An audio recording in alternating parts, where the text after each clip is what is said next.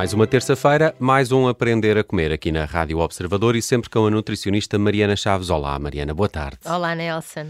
Mariana, uh, estamos no outono uh, e de facto há aqui um cenário que é bem aprazível, não é? Com os dias mais chuvosos, sabe muito bem estar em frente à televisão, assim com um tabuleiro no colo, uma mantinha nas pernas de frente para uma boa série, para um bom filme. Uh, isto para falar de ecrãs, eh, também podemos falar de telemóveis, não é? E tablets e, e computadores. E, e tu uh, deste este cenário aqui de outono, mas eu vejo muita gente também no seu almoço uh, com um ecrã à frente enquanto almoça na cantina ou lá onde quer que seja.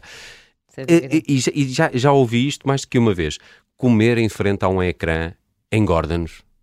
Engorda-nos. A resposta é sim, não há qualquer dúvida em termos científicos, neste momento, a rotina de comer à frente do ecrã, esses ecrãs que falavas todos, está associada à obesidade e ao excesso de peso na infância, que é onde nós conseguimos estudar melhor, não é? Porque conseguimos ter controle sobre as crianças. E os fatores que são associados a este, esta relação de ecrã, excesso de peso e obesidade são três é pelo comportamento sedentário associado a muitas horas de ecrã, porque estamos a falar não só nas refeições principais estar a ver o ecrã, mas também, de repente, passar a tarde a ver o, a televisão, a série, etc. Às vezes saltamos de ecrã para ecrã, não é? Exatamente, em loop, completamente. E depois pelo marketing associado dos alimentos não saudáveis, que têm impacto no comportamento alimentar. E depois, a publicidade? A publicidade. Okay. E, e por último, a, a distração que provoca durante as refeições o facto de estarmos a comer à frente de alguma coisa que nos distrai. Vamos comer mais quantidade, sem dúvida, isso foi o que nós conseguimos. Houve um estudo publicado na revista Obesity uh, com crianças até aos 18 anos que viu exatamente isso. A quantidade aumenta.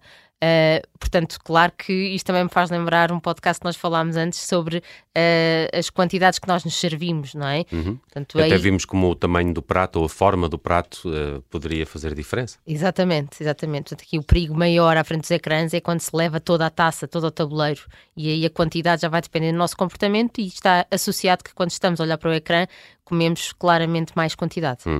A propósito aí da publicidade e do marketing dos alimentos, eh, dá-me a intenção que é não só comemos mais, como comemos pior, não? Sem dúvida, sem dúvida. Está cientificamente mostrado que, por exemplo, as uh, refeições em família, portanto, aquela questão que muitos portugueses fazem, não são só os portugueses, obviamente, não é? Isto, isto nos Estados Unidos, então, é, é mato, é muito comum, que é os, uh, as famílias estarem reunidas à mesa para jantar à frente da televisão.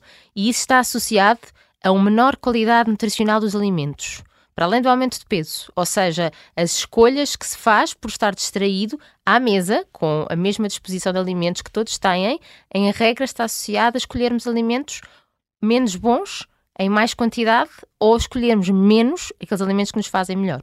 Uhum. Um, também nas crianças, a ver televisão tem sido associado a, a padrões piores, ou seja, menor consumo de frutas e vegetais, e o maior consumo de bebidas açucaradas, são os, refrigerantes, não é? Uh, assim como aqueles alimentos com mais gordura ou com mais açúcar, e aqui estou a falar das bolachas, das famosas cream crackers, que muita gente acha que é saudável e que está com muita gordura e de má qualidade. Nos adolescentes, um, verificou-se que as refeições à frente do ecrã levavam a um padrão de menor ingestão de alimentos ricos em cálcio. Eu achei que isto tinha bastante importância, porque se, se a menor ingestão de alimentos ricos em cálcio, como iogurtes, como queijo, como leite, tem que haver uma maior ingestão de outros alimentos, porque não vão, eles não, não a adolescência é um período em que se come bastante, não é? Portanto, aqui, e mal. bastante mal.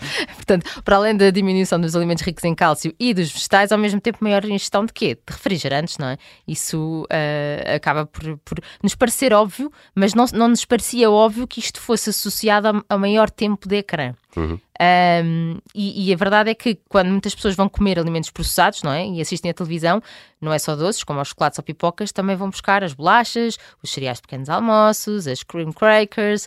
É o chamado ruminar, não é? É o chamado ruminar. Não é bom para a saúde porque normalmente está associado a coisas que não, não nos fazem muito bem. Mas será que o nosso gosto ou até o, nosso, o nosso paladar fica diferente quando desviamos a atenção? Há pouco estavas a, a falar que uh, estás no ecrã, estás distraído, comes mais quantidade, mas, mas uh, tem que ver com atenção. É preciso concentração para, para estarmos a, a jantar e a almoçar? É preciso uh, dar, estarmos atentos ao que o nosso corpo nos uh, dá como informação de saciedade, mas também parece que o facto de estarmos com a atenção desviada faz com que nós queiramos alimentos com mais sal, mais doce e maior acidez.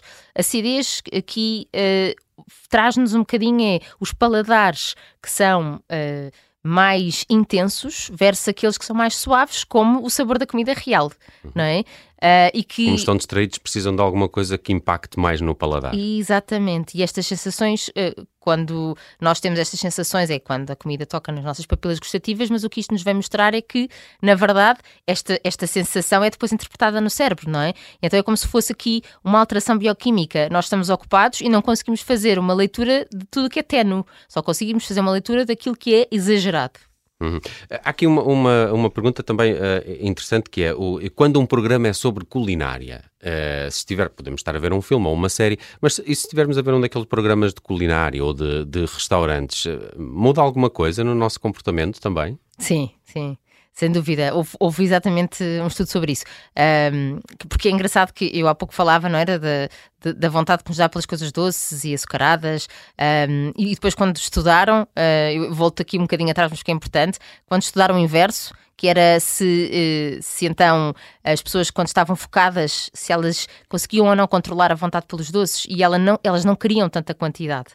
Portanto, estar a assistir aos ecrãs, uh, aqui está, ou seja, estarmos focados na nossa uhum, alimentação, uhum. faz-nos realmente controlar principalmente o ímpeto, uh, uh, neste caso doce, foi o que foi estudado, e isto é realmente importante para aquelas pessoas que não conseguem, não conseguem parar de comer até verem o final ao pacote. Não é? Uhum, Isto é muito uhum. importante. E depois, quando nestes estudos trouxeram esse outro fator de então, se estivermos a ver um programa culinário, o que é que nos acontece? Um, e, e, foi aqui verificado que, uh, assistindo a programas de culinária, havia aqui dois tipos de alimentos. Um, que, que, que, tinham reações diversas, que era o consumo de doces cobertos com chocolate aumentou e o consumo de cenouras, porque foi isto que eles avaliaram, diminuiu quando essas pessoas estavam expostas a um programa de culinária. Claro que agora tenho que dizer uh, aqui que nem todos os programas de culinária são iguais, não é? Obviamente. Claro. Um, então, eles depois foram entrar aqui em pormenores como. Uh, e isto foi engraçado, foi quem quiser pesquisar, isto é na revista Appetite, que é a tal revista onde eu fui buscar essas informações sobre os pratos que falámos na, em tempos aqui no Aprender a Comer. Uhum. Um, o, então, o, tamanho e o formato. E o tamanho e o formato, como influenciam a, a, nossa vontade de comer mais ou menos quantidade. E eles foram então verificar com vídeos de frutas e vegetais versus vídeos de snacks doces se isto tinha impacto não só na fome, como no desejo de comer e como no comportamento da escolha, porque isso é que nos interessa, não é? O que aconteceu? E, e, obviamente que o que houve foi uma alteração do comportamento, esta alteração que te digo, que é mais vontade pelas coisas doces, menos vontade pelos vegetais. Hum. Um, portanto, aqui é claramente um período que não é para estar a comer, é para estar a ver o programa de culinária uh, tendo comida antes ou indo comer a seguir. pois é, isso é quase aquela ideia de ir ao supermercado com fome, não é? Sim, sem dúvida. Olha, o que, o que é que será que se passa no nosso cérebro quando comemos em frente à televisão? E isto também se aplica, por exemplo, no scroll do telemóvel, quando estamos numa rede social a puxar para cima e a querer ver tudo. Exatamente, nessa, nesse modo um bocadinho automático, não é? Mas, Robótico, diria. É verdade, mas uh, a verdade é que o nosso cérebro entra em modo multitasking. Um... Isto é o que as mulheres fazem bem, não é? Naturalmente. e que estamos agora num movimento de tentar contrariar isso, porque sabemos que nos traz um cansaço enorme, mas isso depois Seria são outro tópicos. programa. Exatamente. Mas então, um, nessa atitude multitasking, o que, o que é que está a acontecer? Duas coisas. Uma é, estamos a pedir para estar mais atentos, não é? À, àquilo que nos é novo, àquelas informações visuais, auditivas do telefone, do, do, do scroll ou da televisão. Uhum. Uh, mas ao mesmo tempo também estamos a pedir ao nosso corpo para ter prazer com a comida. A verdade é que nós uh, sabemos comer desde tenra idade, meses de idade, não é? Uh, e, e é-nos inato, portanto é uma coisa que fazemos sem termos que prestar muita atenção. Portanto, o que é verdadeiramente desafiante e interessante é o que está a acontecer no ecrã. E por isso, Porque ao mesmo... na outra tarefa estamos em automático. Estamos em automático.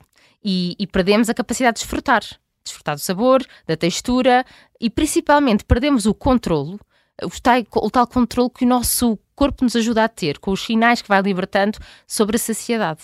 E, portanto, esse multitasking acaba por não ser um multitasking propriamente, estamos uh, à deriva. Exato, fica com muito menos percentagem de atenção para o que estamos a comer e o cérebro está mais concentrado no que está a passar no, no ecrã. Para além da falta de controle de saciedade, o que é que acontece uh, para termos prazer nesse, nesse hábito? O nosso cérebro é uma coisa muito estranha, não é, Mariana?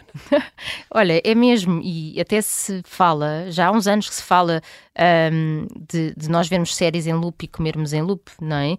Uh, em loop uh, é o chamado binge watching, não é? Para as séries, e depois há o binge eating, que é comer compulsivamente. Uh, na verdade, o que acontece no nosso cérebro bioquimicamente é que ele liberta dopamina, que é a nossa hormona do prazer, Uh, consoante o tipo de comida, não é? As mais açucaradas, com mais gorduras, mais crocantes, mas existe um teto máximo a partir do qual, por mais quantidade que se coma, não vamos aumentar essa quantidade de dopamina libertada. Mas não a... aumenta a sensação de prazer. Não, mas a, a, procura vai continuar. Portanto, a procura como é que é? É quanto mais, vamos procurar mais quantidade, porque estamos em busca de ter ainda mais sensação libertada por mais dopamina. Parece que estás a, descrever um comportamento aditivo, não será muito diferente. Não será, é uma busca um bocadinho incessante, não é? E, e esta relação de prazer com a comida traz-nos também este vício. E quando estamos a ver, uh, portanto, se juntarmos aqui o facto de estarmos a ver a série de forma repetitiva, não é? Que ela não conseguimos parar e vemos mais uma e mais outra, também se liberta a dopamina.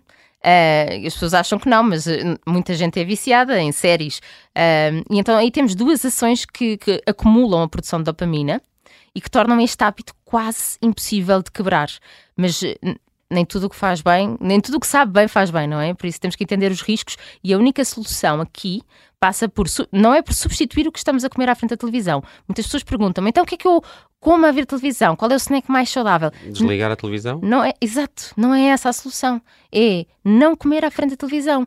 Portanto, comer antes ou fazer uma pausa na série, vai comer, vai beber um chá, uma água, volta para a série. E não ensinem isso às crianças, porque neste momento, se calhar quando nós éramos mais novos, não, sabia, não se sabia tanto sobre isto. Portanto, agora temos é que ensinar as crianças a não comerem à frente da televisão. Já sabe, pode ouvir sempre o Aprender a Comer nas plataformas digitais e de podcast, eh, mas para quem escuta no Spotify, a Mariana deixa por lá sempre uma pergunta uh, para as vossas uh, respostas. Qual é a pergunta que vais deixar no Spotify esta semana? Então, uh, se é costume comer em frente da televisão ou de outro ecrã, pelo menos duas vezes por semana.